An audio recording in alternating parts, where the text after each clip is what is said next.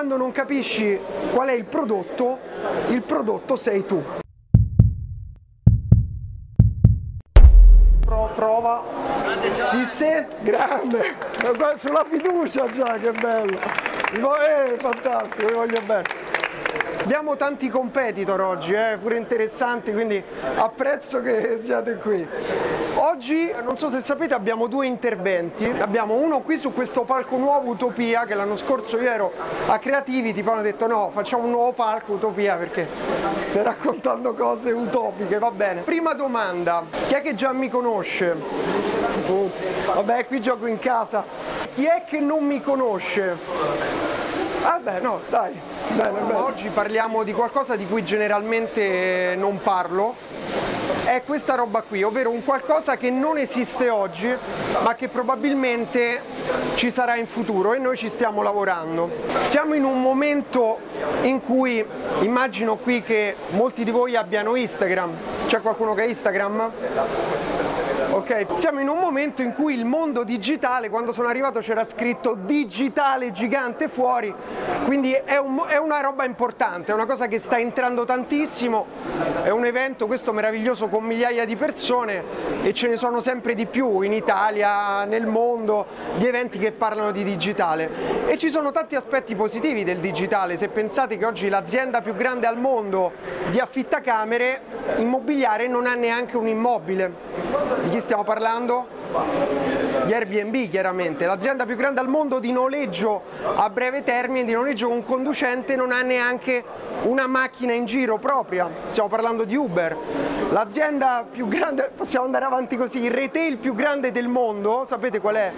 L'azienda più grande al mondo di retail si chiama Alibaba ed è un'azienda cinese e non ha neanche un prodotto in magazzino, al contrario di Amazon che invece ha colonizzato il pianeta con i suoi magazzini e i suoi robot. Quindi comunque il digitale è una cosa figa, è una cosa interessante, però può essere che ci stiamo perdendo qualcosa, può essere che c'è qualcosa dell'equazione che non stiamo vedendo Cioè, e se uno si rende conto di quello che si può fare con il mondo digitale non puoi che essere strafelice, perché oggi pensiamo solo che cento anni fa esistevano ancora gli schiavi, ok?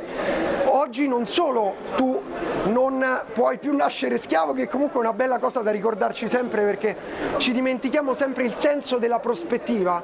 Ah cavolo, ho fatto 10 minuti di ritardo il mio aereo, mia nonna andava al suo paese, da Roma al suo paese, ci metteva due giorni con il calesse e poi con la macchina 8 ore. La cosa interessante oggi è che se tu nasci in un contesto, nella tua vita puoi evolvere e raggiungere risultati che neanche immagini. Poi chiaramente non tutti perché servono anche delle componenti, non solo le competenze che devi acquisire e acquisire competenze come tutte le volte che dobbiamo imparare è sempre qualcosa che ci spaventa. Non a caso, non so se ci avete fatto caso, sopra una certa età, generalmente sopra i 30 anni, c'è anche chi prima e chi dopo, le persone tendono a smettere di imparare cose nuove. Quindi se gli parli di una cosa nuova, ah no, non mi interessa, ah no, questo mio nonno diceva sempre, cercavo di spiegargli quello che facevo diceva sempre no, ma questo è un altro mondo completamente diverso dal mio, non lo voglio conoscere. E questo purtroppo è una cosa un po' dentro di noi, no? Però dall'altra parte oggi con le competenze che uno può avere a livello digitale puoi cambiare totalmente la tua vita. E anche qui vedo dei ragazzi, c'è quel ragazzo, non ricordo mai il nome, stava spiegando qualcosa sulla scienza, lo vedo spesso su YouTube, ha un canale seguitissimo e chiunque oggi c'è un altro mio amico si chiama Riccardo Dalferro, lui fa i video, parla di filosofia su YouTube. Cioè che se ci pensate anche solo 5 anni fa tu non potevi vivere parlando di filosofia su YouTube, non potevi proprio. Oggi sì, puoi. Quindi è un mondo meraviglioso che ti può far vivere veramente una vita che neanche potevi immaginare e non era possibile prima. Però dall'altra parte oggi sono qui per farvi delle domande, ovvero in tutte queste belle cose del mondo digitale che sono il primo a divulgare, a raccontare e a entusiasmarmi per questo, c'è qualcosa che non ci torna? Può essere che in qualche modo ci stanno derubando, ci stanno togliendo qualcosa da sotto il naso ma noi non lo vediamo? Questa è la domanda che vi voglio fare, cioè vi è mai capitato, questa è la domanda famosa di, di Nio, ti è mai capitato di sentire, di pensare, di avere quella sensazione che c'è qualcosa che non ti torna nel mondo digitale. E noi combattiamo ogni giorno, quando facciamo marketing per noi o per i nostri clienti, lavoriamo tanto con la pubblicità e combattiamo per fare in modo che le pubblicità che facciamo abbiano un ritorno e quindi permettano a noi, alle aziende con cui lavoriamo di andare a ROI si dice, ovvero di guadagnare quando fai una pubblicità. Però c'è un'azienda che non si pone mai questo problema quando ci sono delle pubblicità e sapete chi sono queste aziende? Allora noi investiamo dei soldi, mettiamo 100.000 euro al mese in pubblicità. Questi 100.000 euro io sono felice se mi portano un profitto, quindi se mi portano almeno 1.000 euro, no abbiamo perso tempo, però un 20%, 20.000 euro di questi 100.000 euro come profitto, giusto? Ce lo auspichiamo tutti, no? A volte funziona, a volte no. C'è un'azienda che non, tutte le volte che viene fatta una pubblicità non si preoccupa ed è Facebook per esempio. Cioè quando io pago 100.000 euro a Facebook, Facebook ha fatto 100% del profitto, ok? Poi deve togliere i costi fissi. Allora da tutta questa analisi del mondo digitale che ci è piombata addosso, perché io quando vi ho fatto vedere la prima slide, quando sono uscito dalla scuola militare, io non, non volevo cambiare il mondo, cioè non avevo l'ambizione di dire voglio portare l'umanità su un altro livello, no volevo semplicemente crearmi una mia dimensione e riuscire a vivere bene facendo una cosa che comunque mi piacesse abbastanza legittima come ambizione. Quindi in una società capitalista volevo guadagnare lavorando con internet, ok? Però a un certo punto quando le cose migliorano, quando cresci, quando le cose vanno bene, cambiano pure le, i driver dentro di te, le cose che ti spingono. E così ci siamo imbattuti in una serie di dati che voglio ricondividere con voi. Io cerco sempre di trasmetterli perché sentirli a volte non basta, bisogna rifletterci. Ci sono degli studi di McKinsey e di Oxford University che ci dicono che nei prossimi 10-20 anni, 10-20 anni, 2030, 2040, il 50% dei lavori che esistono oggi saranno svolti da robot. Ve lo ripeto, il 50% dei lavori che conosciamo oggi, per cui magari studiamo, di cui abbiamo l'ambizione di fare, e io voglio fare quel lavoro, tra dieci anni lo farà un robot al posto tuo, ok? Il 50% non sono pochi, vuol dire guardatevi uno su due, forse sta studiando per un lavoro che sarà, magari voi qui no, però lì fuori è probabile. E questa cosa qui, pensiamoci un attimo, quali possono essere questi lavori, secondo voi? Lavori manuali? L'anno scorso al palco Creativity Abbiamo parlato di come anche la creatività può essere svolta dall'intelligenza artificiale e a volte particolarmente bene, anche la pubblicità. Ci sono dei software tipo Adespresso, non so se lo conoscete, che ti permette di fare Facebook Ads e con il suo algoritmo di intelligenza artificiale ti automatizza, ti toglie tutte le pubblicità che non funzionano e ti mette il budget su quelle che funzionano. Quindi addirittura anche dei lavori che non sono manuali ma sono di analisi, dei lavori di qualsiasi tipo, ma vi faccio un esempio su tutti, esiste già la tecnologia delle auto che si guidano da sole, c'è la Google, c'è la Tesla, c'è la Uber, oggi non è ancora regolamentata, non vedete macchine che si guidano da sole, ma si stima che entro 5 anni possano esserci, poi magari faremo la fine come di quelli che pensavo nel 2000 andavamo tutti in giro volando e poi no. Però comunque esiste questa tecnologia già. Gli autisti è un lavoro che oggi viene ricoperto dal 2,7% della popolazione occidentale. L'autista, l'autista del taxi, del tram, dell'autobus, dei camion, di qualsiasi cosa che vi viene in mente, il driver.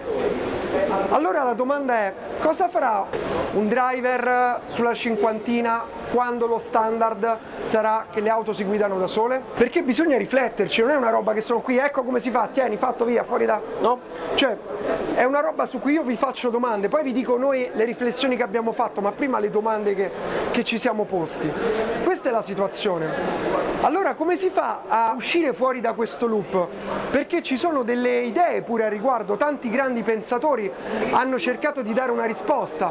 Si stima che ci saranno nuovi lavori, chiaramente come oggi c'è l'affiliate marketer che è un lavoro che fino a 10 anni fa, forse 15 anni fa non esisteva minimamente. Ci saranno nuovi lavori, ma non saranno abbastanza per coprire i lavori che verranno automatizzati. Un'idea molto interessante è la UBI che forse ne avete sentito parlare perché abbiamo il fratello bruttarello che si chiama reddito di cittadinanza e quindi è stato un po' nella bocca di tutti, ma non è proprio questo il concetto perché Universal Basic Income vuol dire un reddito universale, quindi per tutti, di base. E l'idea è questa, se oggi tantissimi lavori verranno svolti dai robot, come faranno le persone a sopravvivere? L'autista di 50 anni come farà a sopravvivere? Allora forse servirà un aiuto dall'alto che permetterà a tutti di avere un livello di vita dignitoso, poi ci sarà sempre, siamo comunque in una società veramente competitiva. È un'idea interessante perché permette di risolvere un grande problema e ha tutta una serie di problemi che si porta dietro però intanto alcune delle menti più eccelse di questo mondo hanno raccontato come hanno detto che secondo loro UBI è una grande risposta a questo problema ed è sicuramente il futuro, da Mark Zuckerberg, Elon Musk, Richard Branson, Barack Obama. Però a questo punto l'idea è interessante ma ci sono due quesiti, il primo non lo affronteremo, il secondo è quello che vedremo adesso. Il primo è qual è la domanda che vi viene in mente se si parla di un reddito universale di base? Come? Ok, questa è un'ottima domanda. Chi mette i soldi? Who's gonna pay? La prima domanda è lavoreranno ancora queste persone? E la risposta alla prima domanda è che se le persone avranno voglia di lavorare, ci sono stati diversi test in oltre 14 paesi, dei mini test su campioni di persone e si è visto che la domanda breve è sì, poi magari ne parleremo un'altra volta. La seconda domanda, che è quella più interessante soprattutto per chi studia economia, è ma chi pagherà per questi soldi? Chi pagherà? E se vi andate a leggere anche la pagina di UBI su Wikipedia, ci sono tutte le idee su come verrà finanziato questo UBI e tra le, alcune sono tipo quella del reddito di cittadinanza, con le tasse si finanzia lo UBI, che è una roba che a me stride un pochino, secondo me non è la soluzione questa. La risposta più interessante che ho trovato già, quindi non ci siamo inventati niente, tra queste risposte è tassare i data giant. I data giant, tutti voi sapete chi sono, anche se magari non li avete sentiti nominare così, sono i cosiddetti giganti dei dati, sono quelle aziende che hanno il loro maggior asset nei nostri dati personali. Ok? E se avete letto il titolo di questo intervento che mi pare fosse data brokerage, ci sono delle aziende che si chiamano proprio data broker che hanno questo ruolo, ovvero fanno collecting di dati, acquisiscono dati e poi o li utilizzano o li rivendono. I data broker rivendono i dati. Prima parlavamo con il nostro amico che si chiama? Gabriele. Con Gabriele di Facebook, no? C'è un detto nel settore digitale che suona più o meno così. Quando non capisci qual è il prodotto, il prodotto sei tu. Ok? Quindi se non hai capito qual è il prodotto di Facebook è perché welcome, siamo noi il prodotto di Facebook. E Facebook come guadagna? Perché ci sono gli inserzionisti che pagano la pubblicità. Ci siamo? Facebook è gratis perché ci sono aziende come la mia o tante altre come la mia o molto più grandi della mia che pagano tutti i mesi, anzi tutti i giorni, fatture a Facebook. Ma questi data giant raccolgono dati da ogni parte del mondo e noi neanche ce ne accorgiamo. Ogni cosa che facciamo su internet lascia una scia molto profonda di dati. Se voi andate sul vostro account Google, su timeline di Maps, poi andatevela a cercare, quando siete loggati, se non avete disattivato la history, la vostra storia, vedrete una roba tipo questa. Vedete tutti i post in cui siete stati. Se andate a zoomare qua sopra sull'anno, il mese, il giorno, in una giornata trovate una roba tipo questa. Cioè Google immagazzina e sa tutti i vostri spostamenti. Stessa cosa Facebook, infatti quando avevo scoperto questa cosa qui, per fortuna l'avevo disattivata prima e quindi ero più tranquillo. Poi ho scoperto pure Facebook lo faceva e Facebook io ero completamente segnato, sapevano tutto di me ovunque mi trovassi.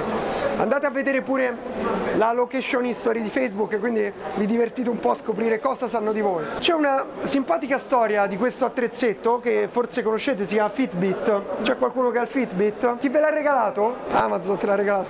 C'è qualcuno che gliel'ha regalato il compagno o la compagna? Il Fitbit? Qualcuno? Io? Eccolo! Ora senti questo allora. C'è questa cosa che è successa in America, in tribunale è stata portata una prova presa dalle mappe di Fitbit, perché c'era un signore che aveva regalato il Fitbit alla moglie e lui viaggiava spesso per lavoro e controllando l'app sul suo tablet si era accorto che verso le due di notte, quando lui era fuori città, la moglie faceva un percorso, andava, attraversava la strada e poi aveva un'attività intensa cardiaca di 35 minuti. Molto intensa. Allora la prima domanda è 35 minuti. Ok, la seconda è dove si stava allenando la moglie per 35 minuti nell'appartamento davanti al suo e così è stato portato in corte e utilizzato per la prima volta chiaramente per tutti quelli che scendono insieme a me dalla montagna del sapone era con un altro uomo e così hanno portato per la prima volta in tribunale dei dati presi da Fitbit che dimostravano effettivamente il tradimento quindi anche cose di cui non abbiamo idea, questi dati sono raccolti e vengono utilizzati. E i due layer, le due aziende, le due tipologie di aziende, i due mercati che lavorano con i nostri dati sono le aziende di data brokerage, che sono aziende che compra e vendono dati, e le aziende di advertising, digital advertising, perché permettono di utilizzare i nostri dati per targetizzarci meglio. Una volta pubblicità in tv, pubblicità assorbenti, la vedevo io, la vedevi tu, la vedeva lui, la vedevano loro a casa Oggi se io faccio su Facebook una pubblicità posso farla vedere a donne dai 25 ai 35 anni che vivono a Milano, ok? Quindi vengono utilizzati così. Il problema però è che noi da questi dati non stiamo prendendo una lira, stiamo prendendo zero. In cambio ci danno dei servizietti, ci danno una paginetta su Facebook, tieni questa bella paginetta su Facebook, una bella paginetta su Instagram, così mi puoi dare ancora più dati ed è meraviglioso. Però dall'altra parte loro ci guadagnano, è come se tu vendi una torta di mele, non è che al contadino gli dici sì, ti do una bella pacca sulla spalla e stiamo bene così, no, le paghi le mele al contadino. Però loro non ci stanno pagando i nostri dati, su cui fanno profitto. Questa è l'idea di fondo. Allora, com'è possibile tutto questo? Se avete fatto caso, nell'ultimo anno e mezzo la Commissione in Europa o la Commissione federale in America stanno facendo delle indagini approfondite su questo e questa scena è tratta da un interrogatorio, tra virgolette, fatto a Mark Zuckerberg che dura tipo 5 ore, in cui è uscita questa frase famosa del senatore che chiede a Facebook e gli dice Mark, quanto costa utilizzare Facebook? Mark dice, eh, signor senatore, gratis Facebook. Bene, e allora, signor Zuckerberg, come fate a guadagnare? Well, if so, how do you sustain a business model in which users don't pay for your service? Senator, we run ads. Ma se chi deve legiferare, chi fa le leggi, non capisce come funziona il mondo digitale. Come facciamo ad aspettarci di essere tutelati in questo senso? Perché è una roba così complicata che noi ci abbiamo messo sei anni nel settore dell'advertising, non del data brokerage che è un settore B2B che io neanche conoscevo prima di fare queste ricerche. È difficile anche solo da comprendere questa roba qui. Infatti se ci fate caso, quando accettiamo i termini e condizioni, so che qui tutti quanti leggono i termini e condizioni, condizioni, ma se avete provato veramente a leggerli scoprirete che i termini e condizioni di PayPal sono più lunghi dell'Amleto, i termini e condizioni di iTunes sono più lunghi del Macbeth di Shakespeare. Quindi c'è un bug in questo sistema, si può vedere, non è normale questa cosa qui, perché nuova legge, avvocati, nuovi fogli, tu clicchi accetta, non leggerai mai un uh, Amleto in termini eh, giuridici, è impossibile. Pensate che hanno messo 5 avvocati a leggere i termini e condizioni di iTunes non ci hanno capito niente, niente, perché non si capiva quello che si poteva fare e quello che non si poteva fare. La verità è che i dati sono il nuovo oro o il nuovo petrolio. Questa è una frase che si sente dire ma che non ci rendiamo conto, però a questo punto come è successo con l'oro? Perché c'era qualcuno nella storia che aveva tantissimo oro ma non sapeva del valore dell'oro perché non aveva accesso al mercato dell'oro. Erano i nativi americani, gli indiani d'America. Questi nativi americani avevano giacimenti di oro, si trovava nella sabbia, si trovava nelle rive dei fiumi, infatti poi c'è stata la corsa all'oro e non aveva un, un mercato l'oro per loro, lo utilizzavano semplicemente per fare delle statuette con cui adornavano casa.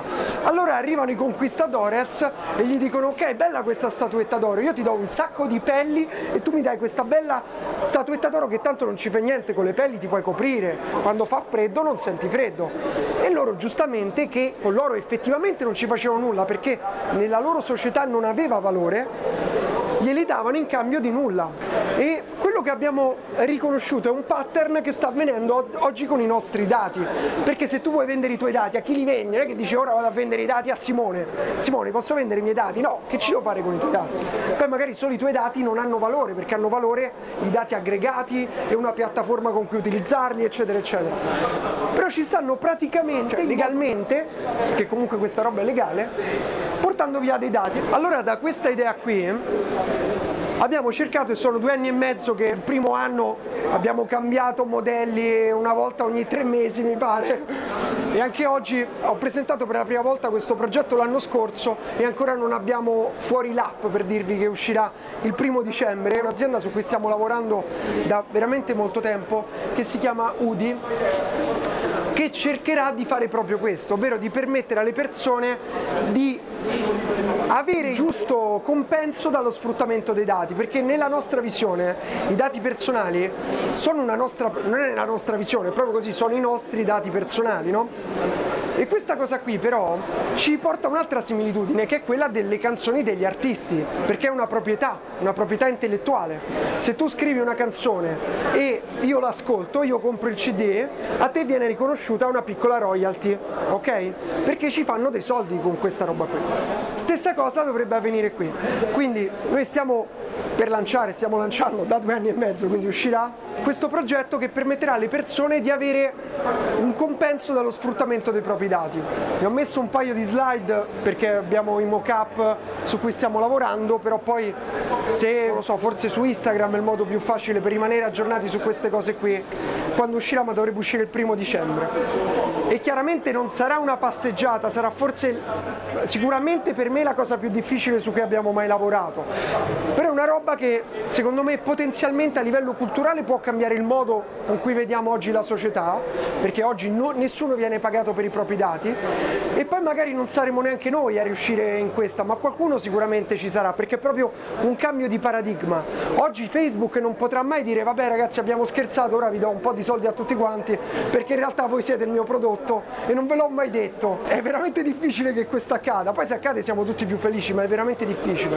È per questo che si creano degli spazi nuovi di opportunità nel mercato, perché chiaramente uno che c'è già è difficile che poi dice vabbè dai tieni e riconosce come faremo noi fino al 70% il valore dei nostri dati e quindi praticamente ridiamo tutto quanto alla comunità. L'altra cosa che stiamo lanciando e con questo chiudo che è una cosa interessante se lavorate con internet, lo uso per raccontarvi la seconda parte di questo progetto, perché da una parte ci sarà un'app che permetterà di connettere tutti, tutti i dati che spargete in giro, in giro, quindi faremo data collecting e saremo diciamo, trader per voi dei vostri dati in modo totalmente trasparente, quindi se qualcuno li vuole utilizzare voi lo vedete, non oggi io non so chi usa i miei dati, una volta ho letto un articolo del CONI che diceva dato che tutti vendono i dati abbiamo deciso di venderli anche noi, quindi da oggi tutti i dati che abbiamo li vendiamo, vabbè cioè sono contento per voi che fate un po' più di fatturato, però a noi che siamo i proprietari non ci pensa nessuno, no grazie.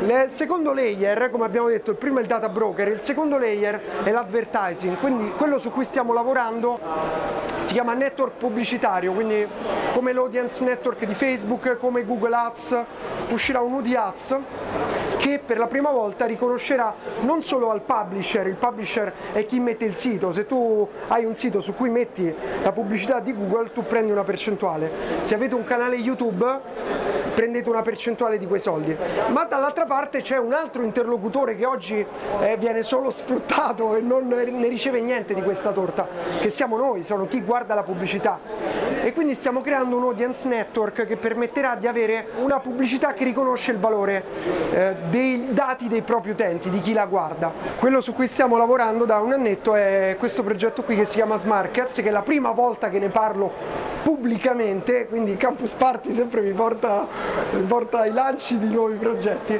che praticamente sarà il primo browser per i professionisti, per chi lavora con internet. Oggi non esiste una roba del genere, usiamo Chrome, usiamo Brave, che è un browser nuovo che hanno lanciato con, nell'ambito cripto, si usa Firefox, Explorer, non penso ci sia qualcuno che usa più Explorer e questo sarà un browser di nuova generazione studiato proprio per chi lavora con internet, è nata da una nostra esigenza che praticamente ti permetterà di avere, invece di essere solo con multischeda, ti permetterà di avere eh, più funzioni, poi ve le andate a leggere ragazzi perché ho finito il tempo che ho a disposizione e vi permetterà di avere più schermate e tutte queste cose interessanti che sono utili per chi lavora con internet, ma dall'altra parte ci permetterà di aggregare la domanda di chi fa pubblicità con internet. Quindi sto raccontando anche la nostra strategia di UDI per acquisire advertiser. Gli advertiser, lo vedremo dopo nel palco entrepreneurship, sono quelli che investono per comprare la pubblicità. Vi voglio lasciare con questa frase di Alan Turing che è stato poi, come ho concluso l'anno scorso, perché parlavamo di intelligenza artificiale, non so se sapete la storia di Alan Turing, vi consiglio di andarla a recuperare, perché lui praticamente ha accorciato la guerra mondiale di due anni ed è stato secretato tutto il suo lavoro per 50 anni perché aveva dato un vantaggio competitivo al suo paese che era il Regno Unito perché era riuscito a breccare il codice eh, di Enigma che era la macchina con cui i tedeschi cifravano le proprie comunicazioni. E lui non solo è stato segretato, cioè tutto questo è stato segretato per 50 anni ma a un certo punto dopo un po' di anni che viene vinta la guerra e tutto quanto lui era professore universitario gli entrano i ladri a casa va dalla polizia a raccontare quello che succede, a fare una denuncia e gli chiedono lei pensa a qualcuno, chi può essere stato che è entrato in casa? E lui dice guarda probabilmente è stato il mio ex fidanzato. Solo che negli anni 50 non puoi essere gay nel Regno Unito. E così l'hanno arrestato. Secco. E gli hanno dato due possibilità perché erano buoni. Gli hanno detto guarda o vai in prigione o, o fai la castrazione chimica e lui chiaramente che voleva lavorare, se andava in prigione non avrebbe potuto lavorare e così ha scelto la castrazione chimica e dopo due anni in cui gli stava crescendo il seno e tutti pro- la castrazione chimica nel 1950, eh, cioè parliamo di questa roba qui, si è suicidato mangiando una mela bevuta di cianuro e c'è pure chi dice che il simbolo di Apple, poi ho letto il, la biografia di Steve Jobs che dice mi sarebbe piaciuto che fosse quella la vera storia della mela mozzicata ma non è quella Alan Turing che è stata una delle persone più vessate che ha cambiato però la storia ci ha detto una cosa interessante che a volte sono le persone che nessuno immagina possano fare certe cose quelle che fanno le cose che nessuno è in grado di immaginare. Vi ringrazio e ci vediamo tra un'oretta nell'altro palco